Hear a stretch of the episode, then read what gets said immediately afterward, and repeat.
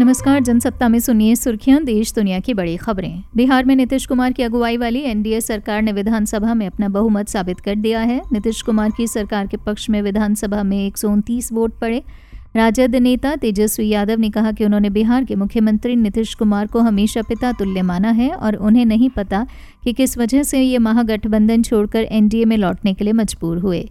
विश्वास मत प्रस्ताव पर चर्चा के दौरान तेजस्वी ने रिकॉर्ड नौवीं बार और पाँच साल के कार्यकाल के भीतर तीसरी बार शपथ लेने को लेकर भी मुख्यमंत्री पर तंज कसा और कहा कि ऐसा उदाहरण पहले कभी नहीं देखा गया। पूर्व उप मुख्यमंत्री ने कहा, मैंने नीतीश कुमार को हमेशा दशरथ की तरह माना। मुझे नहीं पता कि किस वजह से वो महागठबंधन को धोखा देने को मजबूर हुए।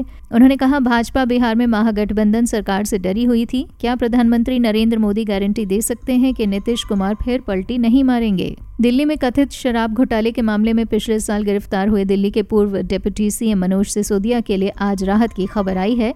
उन्हें कोर्ट से तीन दिन की अंतरिम जमानत मिल गई है। सिसोदिया पिछले एक साल से जेल में बंद थे। कुछ दिन पहले ही कोर्ट ने उन्हें बीमार पत्नी से हफ़्ते में एक दिन मिलने की इजाज़त दी थी। सिसोदिया को यह अंतरिम जमानत भतीजी की शादी में शामिल होने के लिए लगाई गई याचिका के आधार पर दी गई है। दरअसल पूर्व डिप्टी सीएम मनीष सिसोदिया ने अपनी भतीजी की शादी में शामिल होने के लिए राउज एवेन्यू कोर्ट में अंतरिम जमानत की अपील की थी। 14 फरवरी को उनकी भतीजी की लखनऊ में शादी है।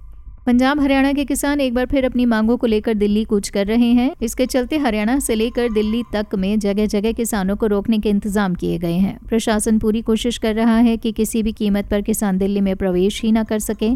इसके चलते ही राजधानी दिल्ली की सीमाएँ बंद की जा रही हैं। प्रशासन ने किसानों को देखते हुए ही 12 मार्च तक दिल्ली में धारा 144 लागू कर दी है। इसका मकसद साफ़ है कि राजधानी में भीड़ इकट्ठा ही न हो सके। किसानों को रोकने के लिए किए गए तमाम इंतजामों के बीच धारा 144 लागू होने का असर आम जनता पर भी पड़ने वाला है। पाँच से ज़्यादा लोग एक जगह पर इकट्ठा नहीं हो सकेंगे।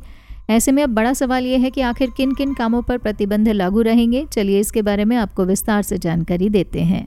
उत्तर प्रदेश के भारतीय जनता पार्टी के विधायकों के बाद अब दिल्ली के सीएम अरविंद केजरीवाल अयोध्या में रामलला की शरण में पहुँचे हैं। उनके साथ पंजाब के मुख्यमंत्री भगवंत मान भी मौजूद थे।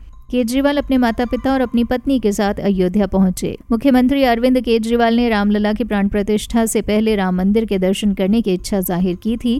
सीएम ने कहा कि उन्हें कार्यक्रम के लिए आमंत्रित ही नहीं किया गया। इस दौरान उन्होंने ये भी कहा था कि वो अपने परिवार के साथ अवसर मिलते ही अयोध्या जाने की प्लानिंग करेंगे और रामलला के दर्शन करेंगे। सीएम केजरीवाल के अयोध्या दौरे के दौरान उनके माता पिता और पत्नी सुनीता केजरीवाल भी मौजूद थी। वहीं पंजाब के सीएम भगवंत मान भी पूरे परिवार के साथ दर्शन करने के लिए पहुँचे। महाराष्ट्र के पूर्व मुख्यमंत्री और कांग्रेस नेता अशोक चौहान ने सोमवार को विधानसभा अध्यक्ष को विधायक पद से अपना इस्तीफा सौंप दिया। ये दो महीने के भीतर कांग्रेस पार्टी के लिए तीसरा बड़ा झटका लगा है। इससे पहले मिलिंद देवड़ा और बाबा सिद्दीकी ने कांग्रेस को अलविदा कहा था। कांग्रेस से इस्तीफा देने के बाद अशोक चौहान ने कहा, मैंने आज कांग्रेस पार्टी के विधायक पद का इस्तीफा स्पीकर से मिलकर उन्हें सौंप दिया। मैंने अब तक किसी भी पार्टी में शामिल होने का फैसला नहीं लिया है।